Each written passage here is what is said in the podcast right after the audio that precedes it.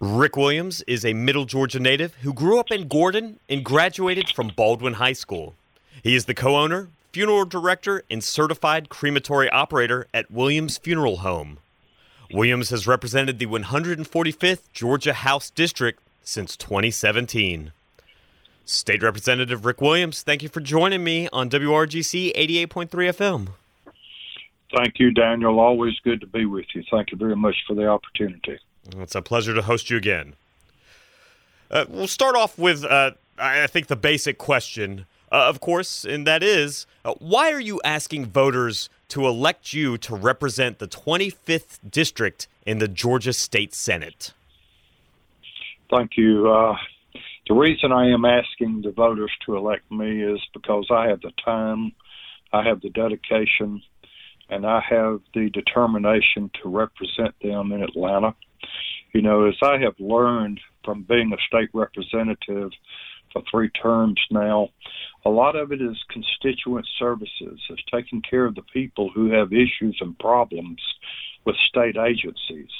And this is something that I enjoy helping people and solving problems. And uh, I've just uh, had a number of issues that I've helped tackle with people here in Middle Georgia and uh, in this district, and even some in the other districts who've reached out to me.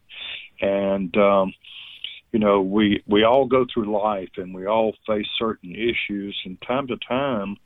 There's a uh, problem with some state agency, whether it be licensing or uh, some other state agency, unemployment, or things like that. And um, people reach out to me, and I get the right person to get them in touch with to solve their issue and help them with their problem, and uh, just have a uh, I just have a desire in my heart to help people, and uh, I enjoy doing that. In I, I, don't want to use this next question for a, a very in-depth dive into any specific pieces of legislation, uh, but just more uh, of a general thought about how you'd like to uh, use your tenure in the Senate. Uh, so, uh, again, without going any into any detail about potential legislation you'd like to file, can you identify three issues you'd like to focus most on during your tenure in the Georgia State Senate? And why is each of these issues a priority of yours? The main issue is safety and security for our people here in Georgia. We have seen issues attacking people here in our district, whether it be from crime or other people taking advantage of people here in middle Georgia. And that's the main thing is supporting our law enforcement and as they tackle the increasing amount of crime and violence here in middle Georgia. Uh, we've seen it all, and every time we turn on the TV, we hear of someone being shot, people being killed, people being murdered, uh, people breaking into people's homes and the home invasions. And um, so, you know, that's the main thing is security. Next thing is jobs, job security also. You know, um, back six years ago when I ran, uh, the first time. The issue was jobs. We need to create jobs here in Middle Georgia. But what we have right now is record low unemployment of 2.9%. And as you ride through Milledgeville, Eatonton, Monticello, Jackson, any of these areas that is covered in this 25th Senate District, you see signs everywhere. We're hiring. We're hiring. Apply today. Start work today. So, you know, we've we've got the jobs out there now. We've just got to find people to fill the jobs. Affordable housing. This is something that, you know, we look at what people are making an hour now, and a lot of people are being paid fifteen dollars an hour at different jobs and but they're still having a hard time finding affordable housing So this is something else that we've got to work on. Uh, so you know these are areas and issues and they're obstacles that are in people's way, and we've got to work on these things. Health care is another thing that we've got to continue to work on is supporting the hospitals in our area uh, to help them survive and to attract doctors and to get more nurses trained because of the shortage of doctors and nurses uh, to make sure we have adequate health care. Right. What is the biggest challenge to providing our children with the education they'll need to lead fulfilling lives and to be competitive in the 21st century economy? Well, I think you're going to see some legislation coming forth similar to what was passed in Florida that's going to be requiring some of the teachers to focus on teaching these young adults or these students in schools how to balance a checkbook, how to handle personal finance, what it actually means to get a job and to apply for loans and mortgages, you know, is kind of gotten away from life skills. And so some of these students that have graduated from school, uh, all they've ever used is plastic, and someone else paid the bill. They don't have a clue on how to balance a checkbook or where to make a deposit or even how to deal with a bank as far as securing loans. So, you know, we, we've got to continue forward in different ways of educating our students. You know, we fully funded uh, K through 12 again. Uh, so we're, we're going to continue working on the educating our young people and and getting them ready for life's experiences. What are your ideas for improving specifically rural Georgians' access to effective health care?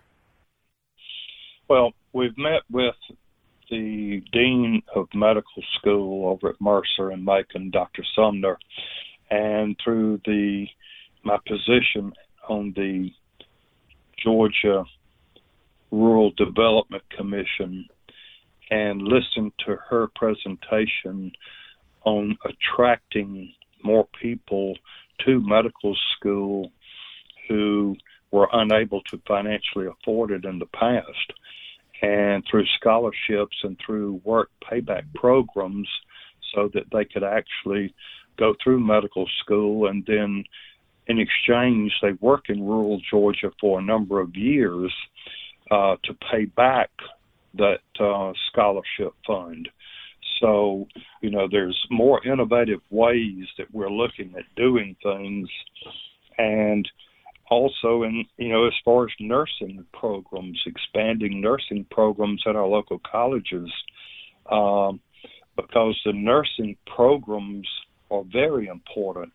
A lot of times, nurses are the first ones on the scene to handle illness and injuries before the doctor arrives. And to have more nurses out there and whether they're wind up being physician's assistants or or whatever their level of education that they can help the doctors bring a better level of health care to our people.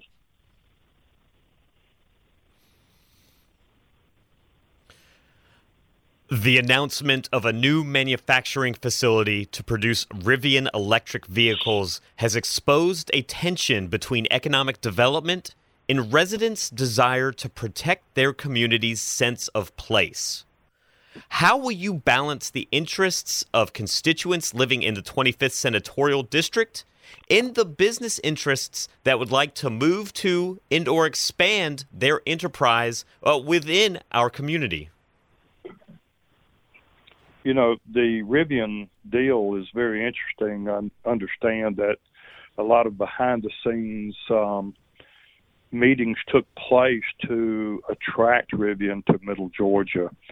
Uh, you know, their their talk of um, expanding to approximately 7,000, 7,500 well-paying jobs.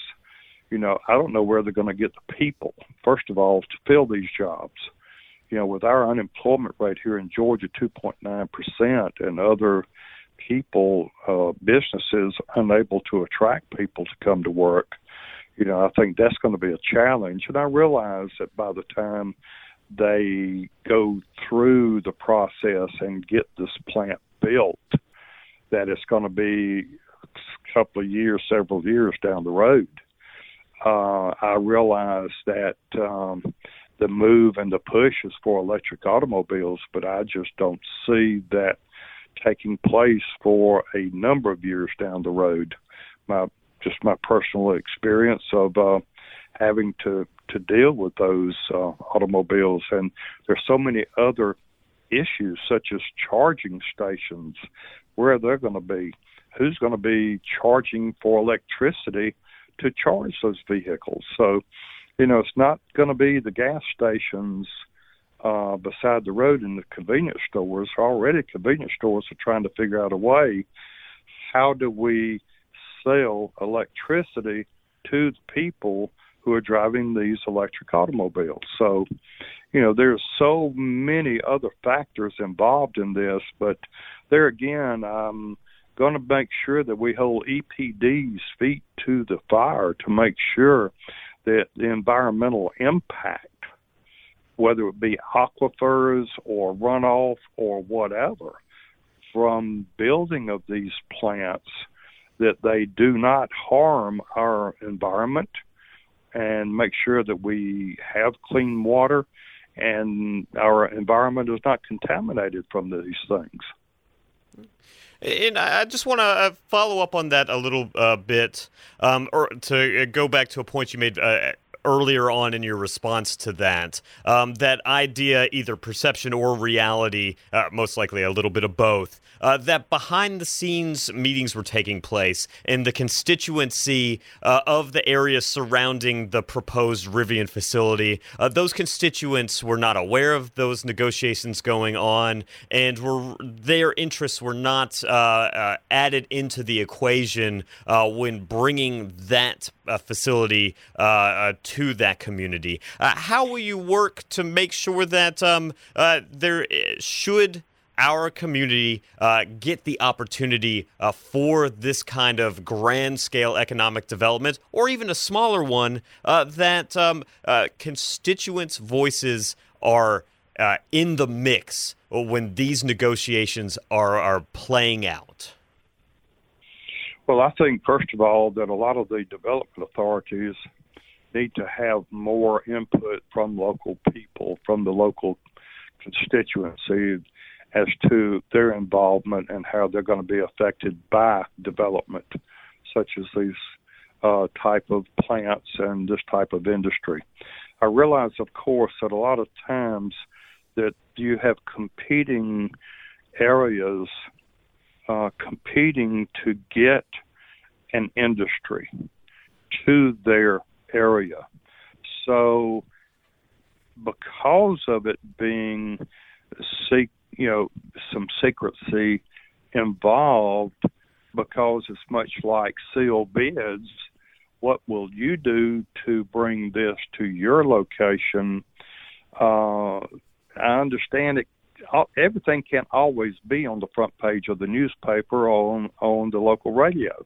That there's some behind the scenes uh, negotiations done to attract industry or businesses to an area.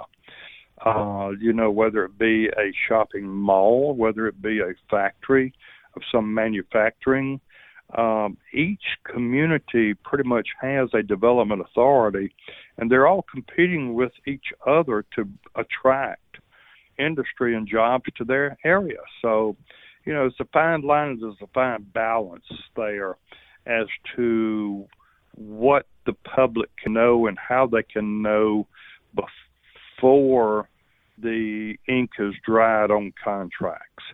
You know, I was attending Putnam County's uh, meeting just the other night, and uh, people were concerned about zoning issues around Lake Oconee and the zoning uh, being changed to allow different businesses. And I heard one of the county commissioners talk about how businesses have popped up and grown on Highway 44, and because of sales tax revenue, that they're writing Putnam County a check and giving them sales tax revenue every month, every quarter, but there's it's not really costing Putnam County anything uh, for those businesses to come there and thrive. So, you know, you've got different kinds of impact and different kinds of businesses, and this is what we've got to grow smarter. Uh, I have continued to work on traffic signal in Baldwin County at the Milledgeville Mall, uh, and I've spoken with DOT uh, just every so often about this issue. We now have the plans; they have been drawn. That is on D- Georgia DOT's radar.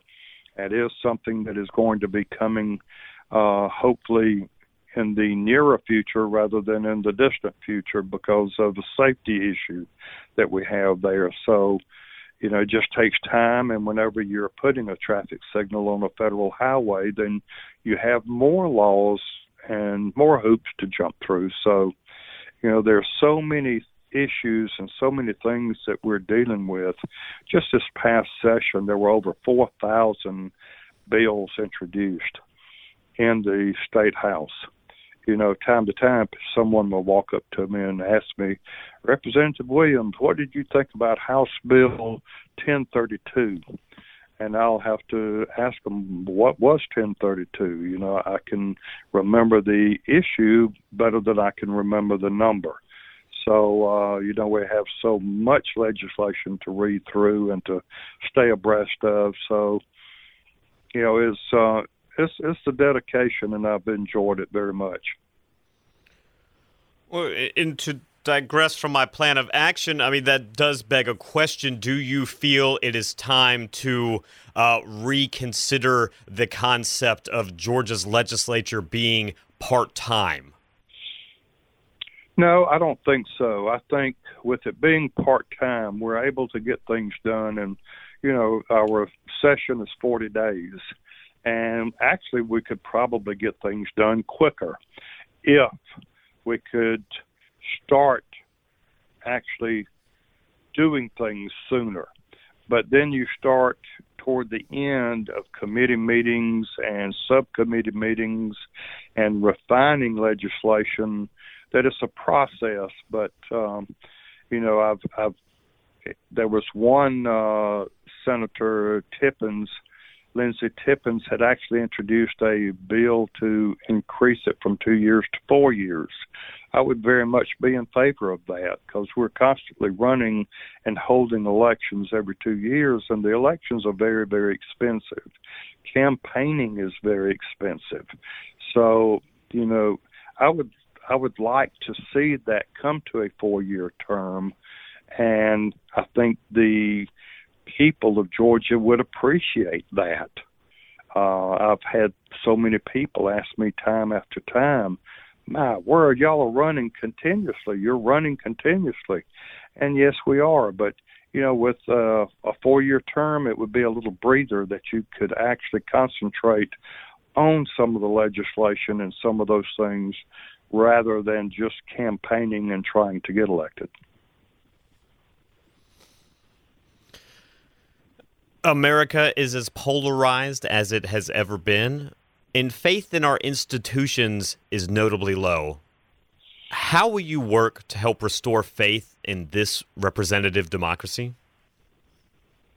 Well, one thing I have always enjoyed is being in our district that I have friends that we discuss issues and we talk about problems and it doesn't matter if you have an R in front of your name or a D in front of your name. A lot of the issues that we face are nonpartisan or they're bipartisan. It affects all of us, not just one segment. But I understand and I realize that there are factions that continue to try to drive us apart. And I think a lot of us now realize that we've got to come together. And it's not Republican or Democrat as much as it is, as it is the right thing to do. Does it make sense? Can we afford it? Do we need it? And so this is issues that we will continue to work on. You know, health care is a big thing, and it doesn't matter who you are. Uh, we all need and rely on great health care, and we need better health care, and we will continue working together to increase the level of care that is provided to our citizens here in Georgia. Who isn't an American, living or dead, famous or not, who inspires you and why? One of the first that I would think about would be John F. Kennedy. And his quote uh, was not look at the Democratic thing to do or the Republican thing to do, but the right thing to do. And you know, he he was looking at things a different way and for the good of the country. And then I think of Ronald Reagan and his ideals. And, you know, there's been so many great presidents. But then I look at our local people. We've had so many local people that I hesitate to name them, but that really worked hard for our area, for our state, and gave of themselves. And, you know, the only thing that I desire in my heart is to make a difference and to make things better for people and for our constituency. And it's not about me, it's about us. Us meaning all of us here in the great state of Georgia. You know, continuing to make Georgia uh, be the best place to do business and to continue to have a strong economy and to continue to have a better way of life here for our citizens of the great state of Georgia. So, you know, there's so many people that I can think of and you know, my grandparents were sharecroppers on both sides, my father's side and my mother's side. And I look at where we've come from from those days and, you know, how they worked and what sacrifices they made. And I think of our parents, not just mine, but all generations' parents and the greater greatest generation of all that's during World War II and uh, there's so much that we have to be thankful for. A lot of times we think of the problems that we are facing, and sometimes it's a personal problem, and uh, we don't think of the blessings that we have, and uh, we continue to thank God for these blessings. And continue to work hard to make Georgia and America a better place to live. And so those are the questions I have. I, of course, just want to reserve uh, this last uh, few moments uh, for you uh, to speak directly to our radio audience and, and answer the question uh, why should our radio audience vote for you? Well, thank you, Daniel. What I have done for six years for my six sessions, I have um, taken what takes most of my salary to rent an apartment to stay in Atlanta during the week while we're in session. So I actually rent an apartment for three months, and it takes three fourths of my salary that I make from being a representative. Um, I do that so that I can attend committee meetings, so that I can be there at the Capitol uh, at six o'clock in the morning, and sometimes I wouldn't leave till six or seven at night, reading bills, uh, committee meetings, and the dedication that I have, and uh, the desire, not for me, uh, but the desire I have to work hard for the people of Georgia and for my district.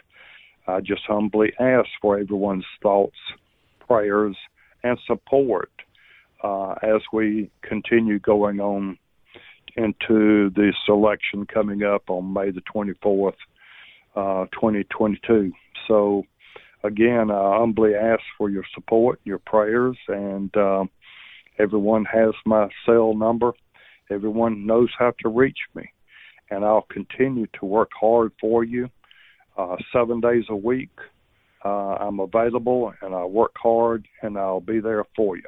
Thank you very much for the your consideration, and thank you very much for allowing me this time to talk with you. Rick Williams, a candidate for the Republican nomination for the Georgia State Senate District 25. I want to thank you for taking the time to talk with me and our radio audience on WRGC 88.3 FM.